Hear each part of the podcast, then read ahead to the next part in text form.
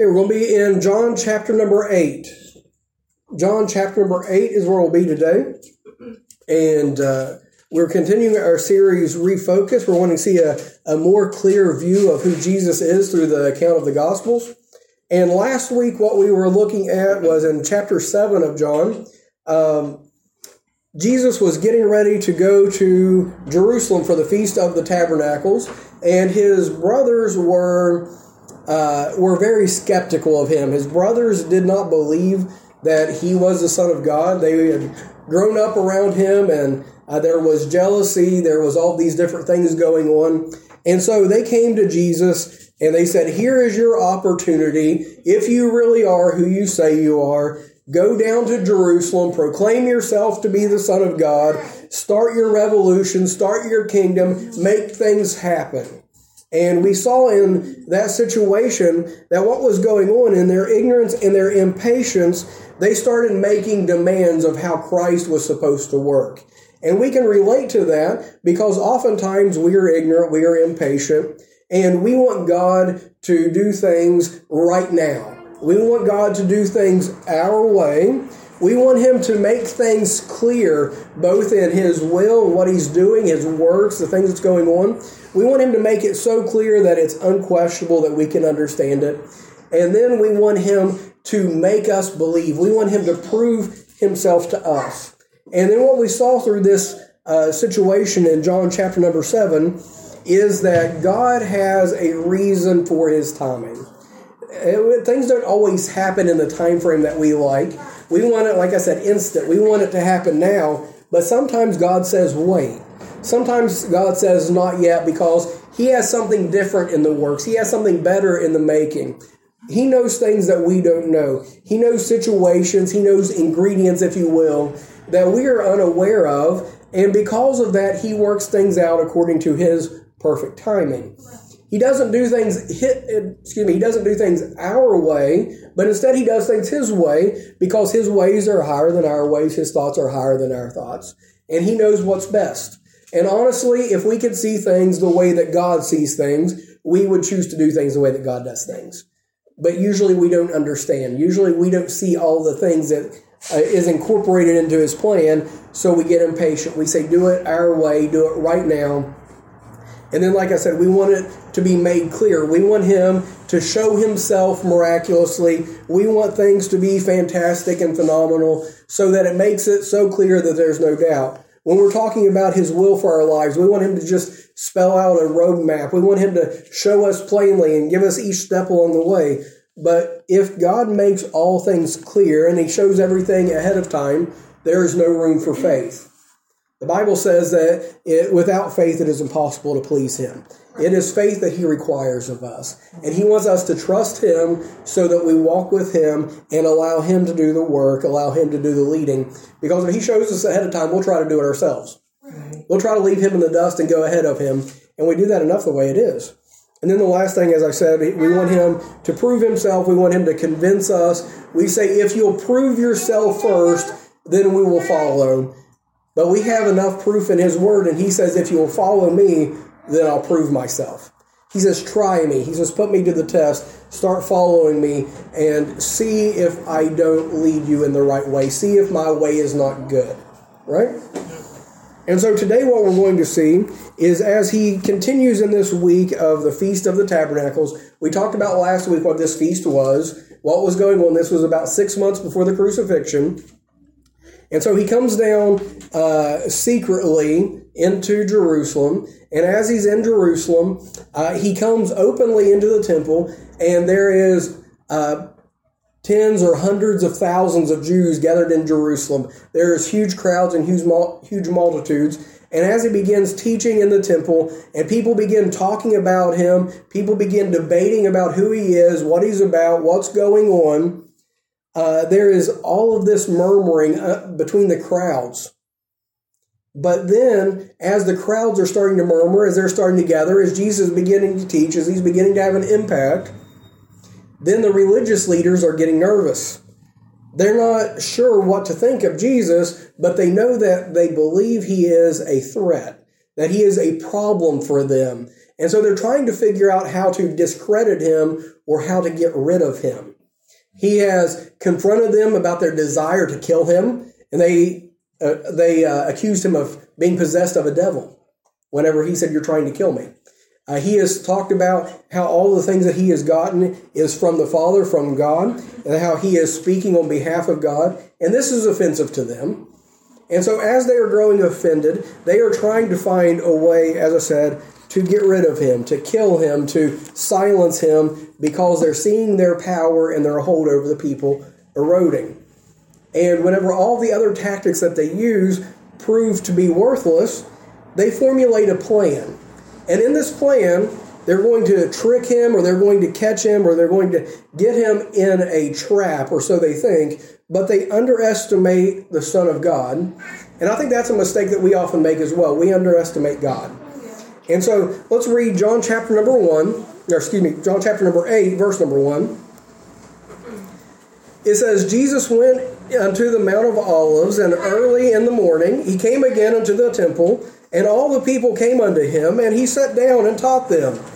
And the scribes and the Pharisees brought unto him a woman taken in, taken in adultery, and when they had set her in the midst, they say unto him, Master, this woman was taken in adultery in the very act. Now Moses in the law commanded us that such should be stoned. But what sayest thou? This they said, tempting him that they might have to accuse him. But Jesus stooped down and with his finger wrote on the ground as though he heard them not. So when they continued asking him, he lifted up himself and said unto them, He that is without sin among you, let him first cast a stone at her. And again he stooped down and wrote on the ground. And they which heard it, being convicted by their own conscience, went one by one, beginning at the eldest even unto the last, and Jesus was left alone, and the woman standing in the midst. When Jesus had lifted up himself, he saw none, excuse me, he saw none but the woman. He said unto her, Woman, where are those thine accusers? Hath no man condemned thee? She said, No man, Lord. And Jesus said unto her, Neither do I condemn thee Go and sin no more. Let's go, Lord, in prayer. Lord, we come to you one more time. Lord, just thank you for your blessings. Lord, we thank you for your word. We thank you for this uh, this account that we have in Scripture of your dealing with uh, the sinful woman and with the religious crowd and all of these different things and the way that you were able to navigate this situation and the wisdom that it imparts to us through it, Lord. We just pray, Lord, asking you that you would guide and direct my speech. Help me to say the things that are uh, truthful and accurate and helpful, Lord. And we just pray, Lord, asking you that you'd be with each person here today. We thank you, Lord, for their desire to be here, their effort in coming out. And Lord, we're thankful for our visitors that's come. And I just pray that you'd bless them, that you'd help them, that you'd encourage them, that your Holy Spirit would do a work in their hearts and lives. And we just ask you, Lord, today that you would increase our faith, increase our walk with you, and help us, Lord, as we seek to serve and to live for you. We thank you so much for all that you do and all you're going to do. And all these things I pray in Jesus' name and amen. So as we look at this passage, the we find that Jesus was sitting in the temple. He has been on the temple grounds. This wouldn't have been in the middle of the temple proper, okay? Uh, I think a lot of times, if you're like me, you imagine whatever it says that Jesus taught in the temple, you're thinking of him being in the actual building of the temple, right? But on the grounds of the temple, there was the walls around it. There would have been the court of the Gentiles. There would have been the court of the women in different places around the temple. And Jesus would have gathered more than likely in one of those courts. People would have came to where he was at. And as I said, this was during a time of the feast. This was a time when Jerusalem was overflowing with people. So there would have been a large crowd that was coming in. And so, as Jesus was sitting down, quietly teaching these people and instructing them from the Word of God uh, and expounding on the truths of Scripture, we find that there's a commotion that starts taking place, and the scribes and the Pharisees are dragging a woman in, and they bring this woman in before Jesus, before all this crowd, throw her down in the middle of the gazing eyes of all these people. It says that she was caught in adultery in the very act. So most likely she had grabbed a bed sheet or a blanket. She was trying to keep herself covered up. Her eyes were cast down to the ground. She was ashamed and all eyes was on her. All eyes was on this situation. And while she was there, these religious leaders use her as a pawn in their game, if you will. uh, these religious leaders come to Jesus and they recite the charge against her. She is guilty of adultery. The law prescribes that such should be stoned. Jesus, what do you have to say about that? And if we step back for just a minute and look and see what their game was, it says that they said this, tempting him that they might have to accuse him of. In their minds, there was only two answers that Jesus could give. If he said to them, Well, the law says she should be stoned, let's kill her. Well, the, the Pharisees, the scribes, had long since left off uh, stoning people for adultery. They had eased up, they had uh, decided to go with mercy, okay? And if Jesus would have kept with the law and said, kill her, then Jesus would seem harsh. He would seem uh, unmerciful. It would go against his character, it would go against the message that he had been proclaiming. And people would then uh, start walking away from Jesus. They would say, I don't like that he is so staunch and so strict toward the law. And so they would have been uh, leaving and going away from him. Not only that, but if he said, kill her, then the Romans were in charge at the time, and only the Romans were able to execute someone. And so, if Jesus was uh, advocating for the Jews inflicting capital punishment on someone, that would mean that he was speaking against the Romans, and then they could accuse him to the Romans and possibly get him uh, punished by Rome. And so this was their game. But if, on the other hand, he says, let her go, overlook this, have mercy on her, they would say, What? You are discrediting the law? You are advocating that we just ignore the law of Moses, the law that God has given? Are you greater than the law? Are you greater than God? That's what they would have said. And so, in their mind, they had Jesus in a corner. They said, if he says this, we've got him. If he says this, we've got him. There's one of two options. They didn't count that Jesus had a third option. And so what ended up happening is as they were going through all of this, Jesus stoops down, takes his finger, and begins to write on the dirt. We have no idea what he wrote. There's been many people who have speculated. There's a lot of pastors that take great joy in speculating about what he wrote, but we don't know. And so, anyway, he writes on the ground, and as he's going about, he doesn't say anything, and they keep on and keep on compelling him to respond because they think they've got him. And whenever he finally responds, he looks up at them and says, Let the one who is without sin cast the first stone at her. And apparently, whatever was written, whatever was going on here, brings conviction upon the heart of all of them. They drop their stones, they leave the place, and it's just Jesus and the woman in front of the crowds. They're all watching to see what Jesus does. He looks up at the woman and he says, Where are your accusers? Do you not have anyone to condemn you? She says, No one, my Lord. And he says, Neither do I condemn thee. Go and sin no more. It's a beautiful story. It is a beautiful picture of God dealing with a sinful person. It is an illustration for us today as human beings, as men and women on this earth today, of God's attitude toward us, his dealings with us, and how things still work to this day. And so that's what we want to look at today as we see his dealing with this woman caught in adultery I just want to walk through kind of step by step of what we can learn from it. The first thing that we find in this story is the condemnation of the law. The condemnation of the law. Whenever they bring the woman, throw her down, the first thing that they say is the law demands her death. The law demands her death. And that's not something that's pleasant to us, is it? The law was given to the Jews at Sinai. If we go back and just walk through the history just a little bit, the Jews were delivered from Egypt. They had spent over 400 years as slaves in exile, right? And so they had spent that time there, and whenever the time came, God rose up Moses, raised up Moses, and Moses went before Pharaoh, said, Let my people, you remember the story? Mm-hmm. And so the the Jews were led out of Egypt by Moses. They went through the Red Sea. They came into the wilderness, and God led them to Mount Sinai. And Moses went up to the top of Mount Sinai with the two tables of stone. God gave them the Ten Commandments, gave them the law, right? And he was giving them the law for a reason, for a purpose. It was to reveal to these people who had been alienated, who had been separated from him for generations, to show them who he was, to show them what was right, what was wrong, to show them how he was dealing with them and what he was going to do. If we look into the law, we can separate the law into three parts. Now, this isn't necessarily something that is spelled out in the Bible, but it's something that we can break it down and help us to understand.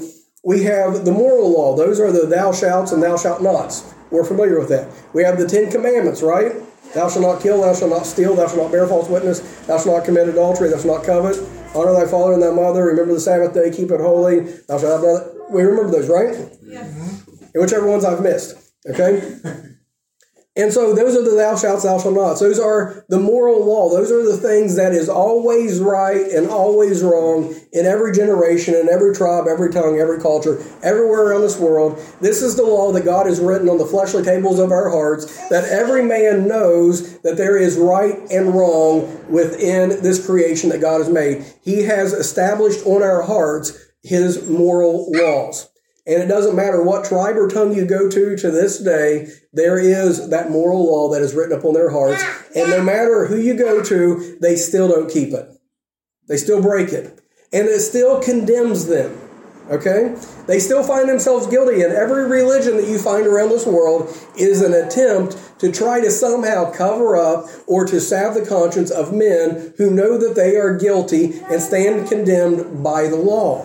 That is what religion is. It is some way to ease our conscience, to help us whenever we know that the law condemns us. Whether we've ever heard the Ten Commandments, whether we've ever read a Bible, we know that we have all sinned and come short of the glory of God. And man is trying to seek and trying to find a way to make restitution through religious deeds, through ceremonies, through uh, penance, through whatever, through their good works. They are trying to make restitution to the God that they have offended by breaking his law and we stand condemned by the law. And so I said we have the moral law. We also have the civil law that was given.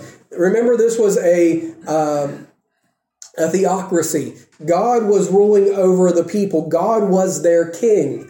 And so he gave the Jews a government. It told about restitution. Whenever someone steals, when someone kills, then this is how they make restitution. This is the price that they should pay. It prescribed punishments for the things that they did. It gave the cities of refuge that the manslayer could flee to. It had all these different things to regulate a holy people, a separated people, God's people. Okay? And then the third part of it was the ceremonial law. The ceremonial law. That was the the orders for the priesthood, for the tabernacle and the temple. That was laying out the feast, that was laying out the festivals, that was laying out the sacrifices and the offerings, the bloodshed, all of these different things was in the ceremonial law. And if we would look at each one of those, uh, the moral law says what's right and wrong. The civil law says how to be right with fellow man, and the ceremonial law says how to be right with God. Does that make sense to everybody? And so that's just kind of a, a, little review of what the law was. But whenever the, the Jews came before Jesus here, threw this woman down and said, Such should be stoned. She has broken our moral law. She has broken the civil law. She has broken the ceremonial law. She is unclean. She is fully and wholly and completely condemned before God and man. And so, what do you have to say about this? If we were to be honest with ourselves, we know that each and every one of us sin and fall short of the glory of God. We know that each and every one of us, we have lied, we have coveted, we have uh, all these different things. Most of us has probably stolen, I don't want to get any deeper than that. It gets embarrassing, right? And so we realize that we sin, we realize that we mess up, and we realize that if God, a holy and just and righteous God, looks down at us as sinful men, that there is sin that separates us between us and God. We find all the way back in the garden with Adam and Eve, whenever they disobeyed God, they took the fruit when God said not to, that from that time there was guilt that entered in. There was shame that entered in. There was separation that entered in. At that moment, they stood condemned by the law before it was ever written on Sinai. Okay? And so the law brings condemnation. And as we look at the law, though, it has a higher purpose, though. The law's purpose isn't just to condemn, but Galatians tells us that the law is our schoolmaster. Ever heard that term? The law is our schoolmaster. Now, a schoolmaster isn't a school teacher. Isn't that what we often associate it with? A schoolmaster was a servant or a slave whose responsibility was to bring his master's children to and from school, to make sure that they did their studies, they did their homework, that they got to where they are supposed to be. And so, whenever it says that the law was our schoolmaster to bring us unto Christ, It wasn't the law's responsibility to teach us. It wasn't the law's responsibility to do any of these other things. Its responsibility was to get us to Jesus. Its responsibility was to show us that we needed Christ. That was its purpose. And so the Jews attempted to use the law as a way to justify themselves, as a way to cleanse themselves, as a way to make themselves feel good. But what the law was meant to do was to show them that they had sinned and come short of the glory of God and they needed a Savior. That's what the, or the ceremonial law uh, taught them whenever there were rams and lambs and bullocks and there was the shedding of blood, that without the shedding of blood, there is no remission. And so, as they were going and they were offering up offerings, as they were offering up sacrifices, they were saying, I have sinned. There's a price that needs to be paid. And God, for a time, is allowing me to offer up this animal. But one day, He is going to offer up a sacrifice to take away my sins. One day, there will be the seed of the woman that bruises the head of the serpent. One day, the, the son of David is going to come about and he is going to pay the price for me. And that's what it was all pointing to. It was all showing that God had to intervene on our, be- or on our behalf because we were separated, because we were condemned. Okay? And so the law condemns us, and there is no way we can get away from it. That makes us uncomfortable, doesn't it? And so even though we can't get away from we try, don't we? And so that actually uh, gives us a good background. It gives us a good reason for this story that's before us today. Why was it the religious leaders were coming and thrusting this woman down before them? Why was it they had this attitude that they had? Now we know that they were trying to catch Jesus up, they were trying to trap Jesus, right? But how is it that they could look at this woman? We said that all men are condemned, all men are sinners, right? And so, how is it that they can look at this woman and treat her in such a way? Well, see, not only is there condemnation of the law, there's comparison among men. We try to justify ourselves. We compare ourselves amongst each other. And we are guilty of trying to make it as if it's not as bad as what it really is, because at least I haven't done that. We look at these religious leaders at this time. What are they trying to do? They're lying, they're proud, they're arrogant, they're deceitful, they are trying to kill Jesus. They are rejecting God. Aren't those pretty severe sins? They are guilty. They are sinful. But they're not adulterers, or at least they haven't got caught. And so, what they're doing here is they are bringing out this woman. She was caught in adultery in the very act, and she, they are looking down on her in condemnation. They are saying she deserves to die. And look how religious, look how good, look how pure we are because we're not like her. Remember the story of the, the Pharisee that went into the temple to pray and he saw the publican and he says, Thank you, God, that I'm not like him. I do all these wonderful works and I'm not like this guy, even though he was proud and arrogant. And idolatrous, right? Mm-hmm. And so men are good at magnifying the sins of others while minimizing their own. I might do this, but at least I don't do that. And we start magnifying other people's sins. We minimize our own sins. And we may very well do real well at doing good.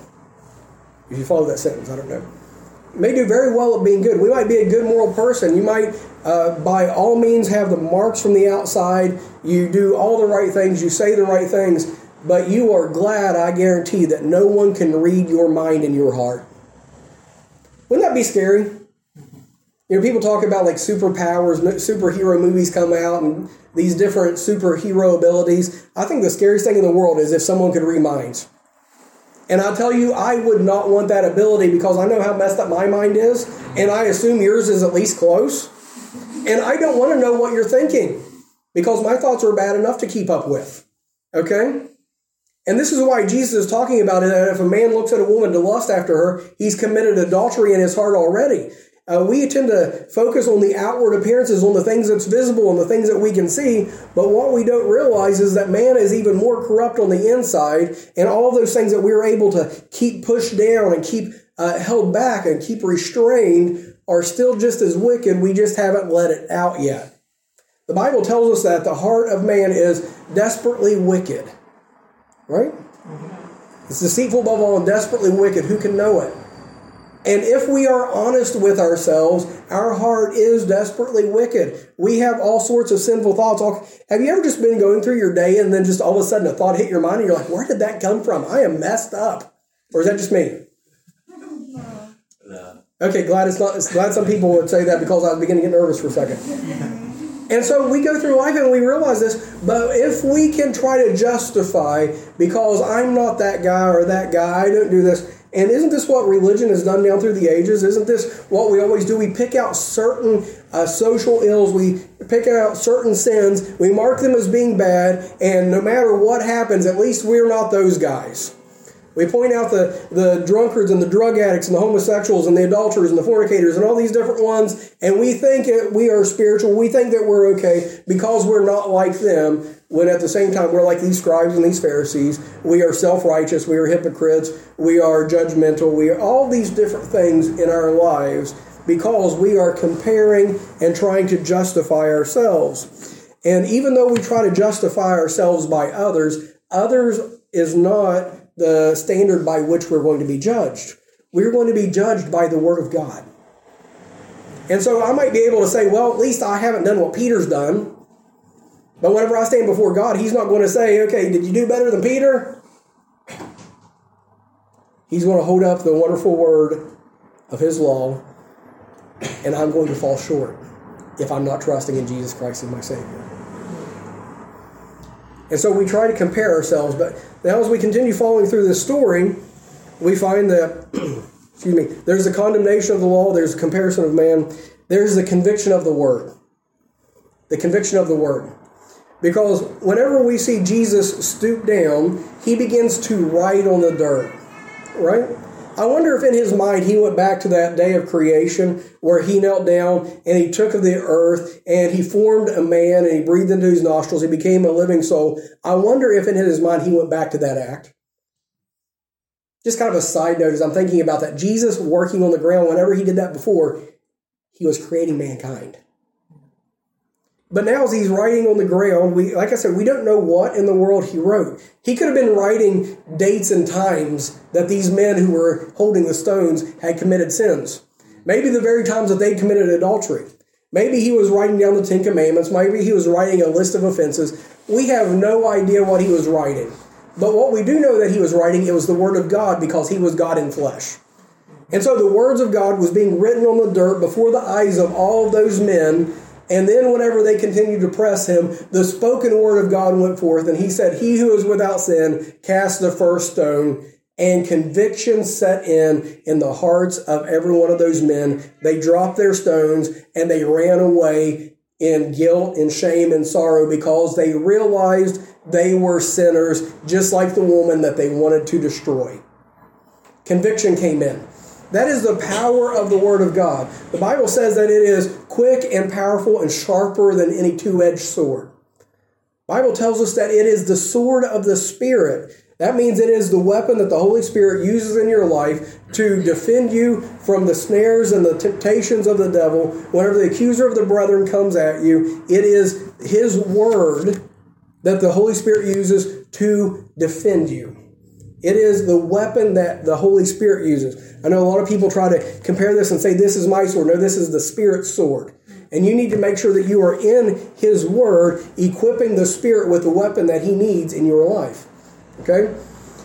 And so the, the Word of God is powerful. It brings conviction, it brings cleansing on the heart of mankind. And that is one reason why it is so opposed and it is so hated. Why is it that the world is trying to uh, trying to attack God's word so much? Why is it that they're trying to discredit it so badly? Why has there been so much opposition to the word of God? It is banned in multiple countries. It is kept out of public spaces. It is ruled as being offensive. Down throughout the years, many people have given their lives for the word of God. Down throughout the years, uh, the just for instance, the Catholic Church tried its best to keep the Word of God in the Latin language because no one spoke it.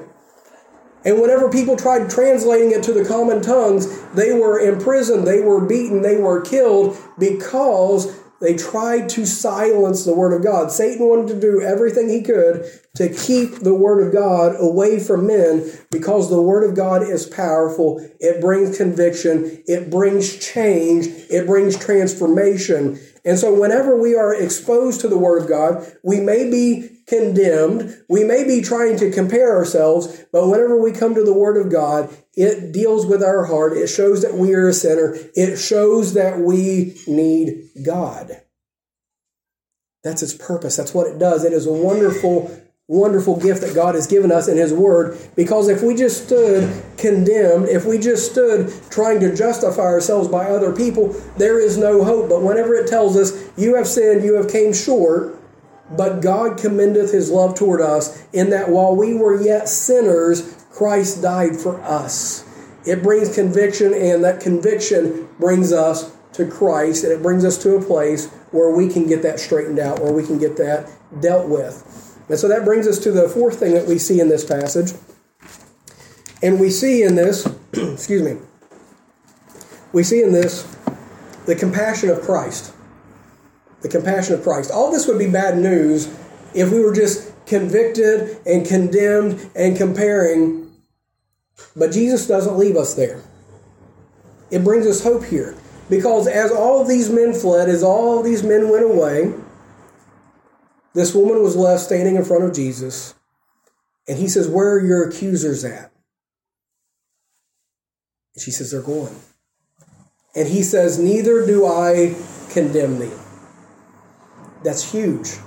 Because Jesus is the only one that was able, he was the only one that was just, the only one that was righteous. He is the only one worthy of judging mankind and condemning them. And he says, Neither do I condemn thee. Whenever he said to these men that were holding the rocks, Let he who is without sin cast the first stone, Jesus was the only one that was worthy to pick up a stone and cast that stone. He was the only one without sin and he didn't pick up the stone, he said, Neither do I condemn thee. That's huge. I don't believe it was at this time that this woman was saved. This was where she first got in touch with God. This is where she first uh, was introduced to Him. Okay?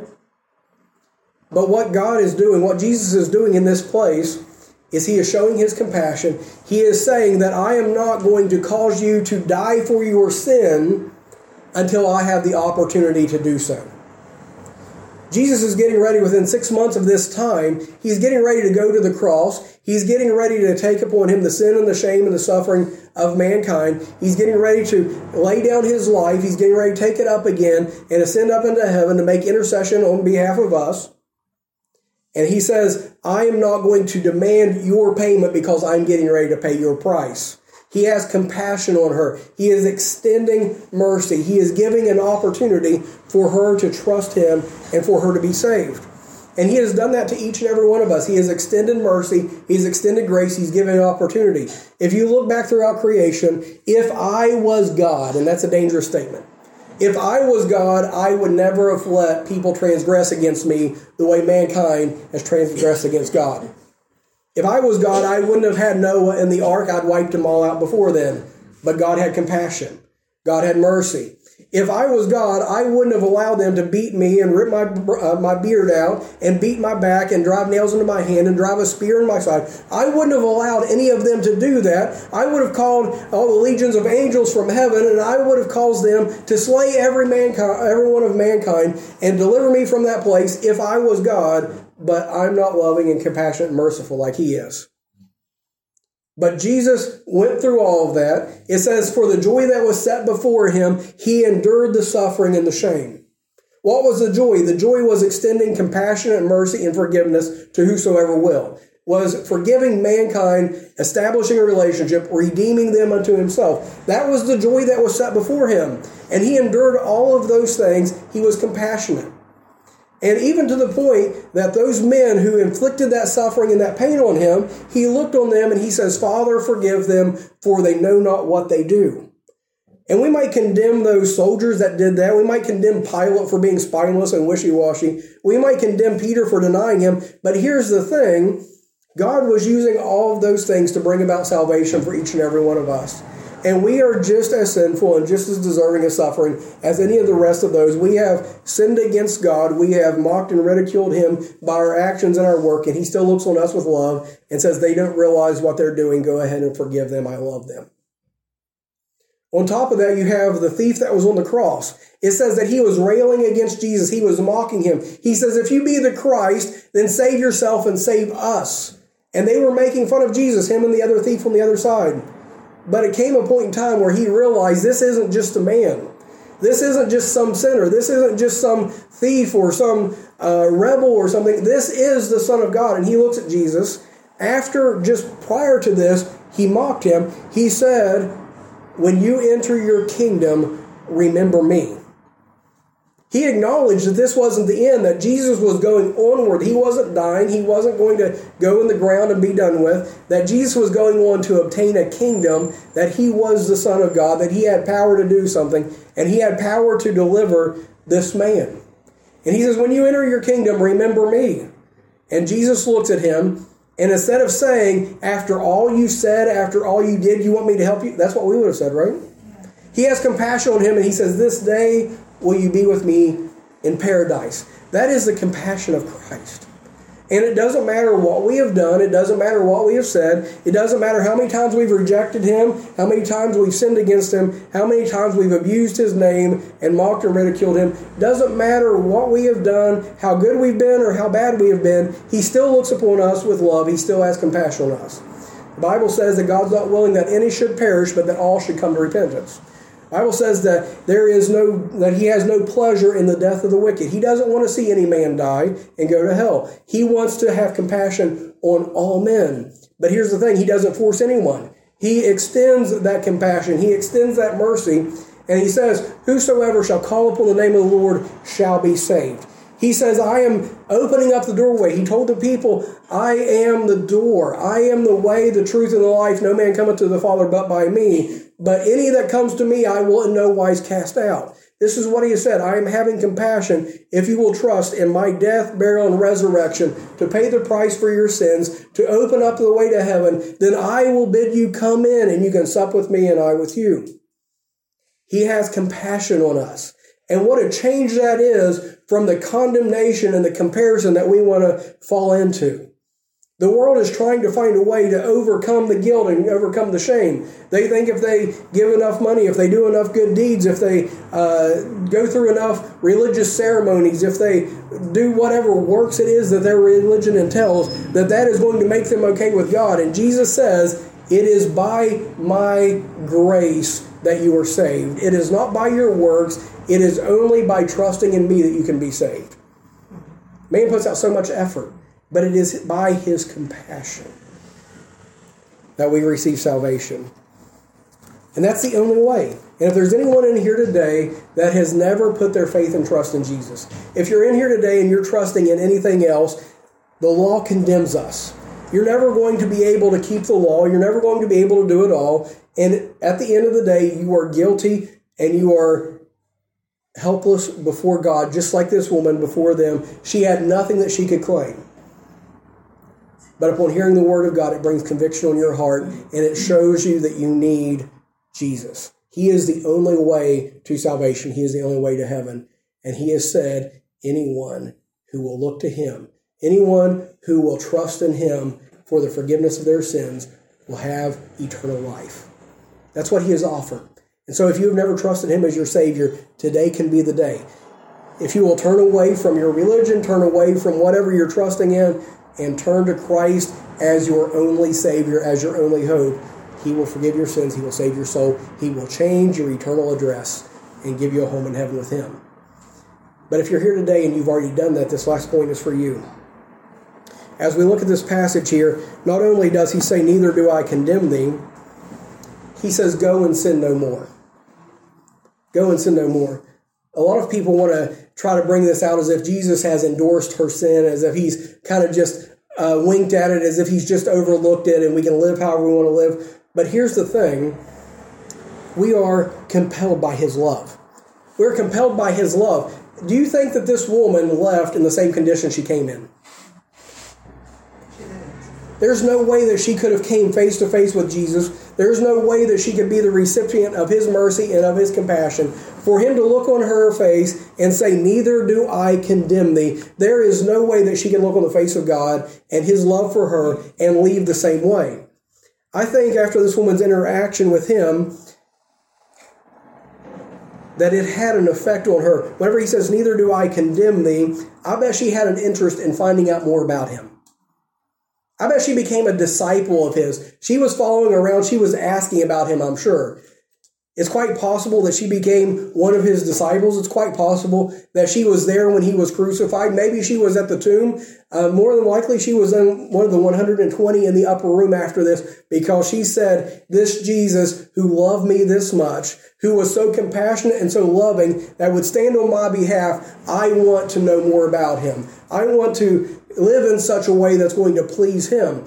And whenever we come to, to this thing of Christianity, we get it all backward we get it messed up. We think that somehow by our works, by uh, doing the right things, by trying to go through the motions and trying to be religious and trying to keep the law and trying to all these different things, that somehow that is causing God to uh, to show his favor on us. We think that somehow that is buying our way into heaven. That's buying his approval of us. That somehow we are trying to make it right with God. We're trying to atone for our sins. That we are trying to somehow repay him for what he has done. And that is not the case. Because the Bible tells us, if you love me, keep my commandments. Bible tells me that we love him because he first loved us. The Bible tells us it is the love of Christ that constrains us, that pulls us, that draws us, that motivates us to serve Him. And when you realize the shape that you were in whenever Christ found you, the price that you were required to pay on your own, that He took up on Himself, He paid for you, and He changed your eternal destiny. He made you a child of God. He has he has fit you for glory. He has went ahead to prepare a place for you. When you realize the love that he has for you, the compassion that he's had on you, it should make a difference in your life. I don't stand here today and preach his word. I don't serve him because I'm trying to earn anything. I don't serve him because I'm trying to prove anything. I serve him because he loves me and he's been good to me and he's had compassion on me. And how can I not serve him? How can I not tell people about how good He's been to me? How can I not tell about the salvation that He has offered, the price that He has paid whenever He has been so good to me? It is His love that compels us. And whenever He says, Go and sin no more, she's not going and trying to walk the tightrope of religiosity, trying to maintain her salvation. She's not trying to go through and walk that tightrope, trying to make sure that she doesn't fall aside to sin one way or the other because God's going to reject her. She's going to sin no more because Christ has showed mercy and love upon her, and she wants to live in a way that is consistent with Him, that is pleasing to Him, that's going to cause her to learn of Him and to be shaped and molded and grow in Him. And it is a relationship that starts whenever we meet Him. That is the, the what compels us. That is why we serve Him, or it should be. And so, if you're serving him out of fear, if you are serving him out of obligation, if you are here today because you think that somehow you are required to do it, and if you don't, God's going to be mad at you, you've got it all wrong. Because what we find in Scripture is that Jesus loves us so much that he bled and died for us. Though we are condemned under the law, though we are trying to justify ourselves, we come under the conviction of the Holy Spirit and the Word of God that we need Him, that He died for us. We put our faith in Him, we trust in Him. He saves us, He secures us, He lives within us, He seals us until the day of the redemption of the purchased possession. He does all of these things, and we enjoy that fellowship. We enjoy that love of being His child, of being that object of His of His love and of His forgiveness. And because of that, we can go and sin no more. Because of that, we can go and sin no more. Doesn't mean I'm going to live perfect. Doesn't mean I'm never going to mess up again. It doesn't mean that I'm going to have it all figured out. It means that I have been restored to a relationship with Him, that I can walk with Him in newness of life, and that I can choose to do the things that are just and right and holy and pleasing to Him. And so, where I want to leave us at today We've all become very familiar, I'm sure, if we be honest with ourselves, with the condemnation of never measuring up, with the condemnation of falling short. We've tried to ease our mind with comparing and trying to say, I'm not as bad as other people, I'm at least going to be okay. But if you'll be honest with yourself out of the Word of God, I am not going to be good enough to enter into heaven, but I don't have to be. Jesus did it for me. If you haven't put your faith and trust in Jesus Christ, the price that He paid, you're never going to pay for your own sins. But He is offering by love and compassion to save you, to forgive you, to give you a place in heaven with Him. Put your faith and trust in, in Him today, for whosoever shall call upon the name of the Lord shall be saved. Lord, I know that I'm a sinner. I know you died for me. Will you please forgive my sins and save my? That's all it takes out of a heart of faith. And if you have done that, if you have believed upon him, if you have trusted him as your Savior, go and sin no more. There is therefore now no condemnation to those who are in Christ Jesus. We are not under condemnation. We are accepted in the beloved. Because of the price he paid, I am accepted. Because of the price he paid, I am forgiven. And because of that, I want to live for him. Because of that, I want to do what's right. Because of that, I can, because I'm indwelt with his Holy Spirit. And so, believer, I want to challenge you today. Look at all that He has done for you. Look at how He loves you. Look at what He has made possible. And put your love and your affection on Him. Learn of Him, walk with Him, grow in Him, and allow Him to do in your life what only He can do. And you can go and sin no more. That being said, let's go ahead. We'll go Lord in prayer. We'll call it a day. Dear Lord, I come to you today. Thank you for your many blessings. Lord, I thank you so much for this passage that you've given us, for this, uh, this wonderful illustration of how we stand before you. I know oftentimes we are, uh, when we come to a passage like this, we try to put ourselves in your place as if we are the, the good ones, as if we're the heroes, but that's not the case, Lord. You're the only Savior.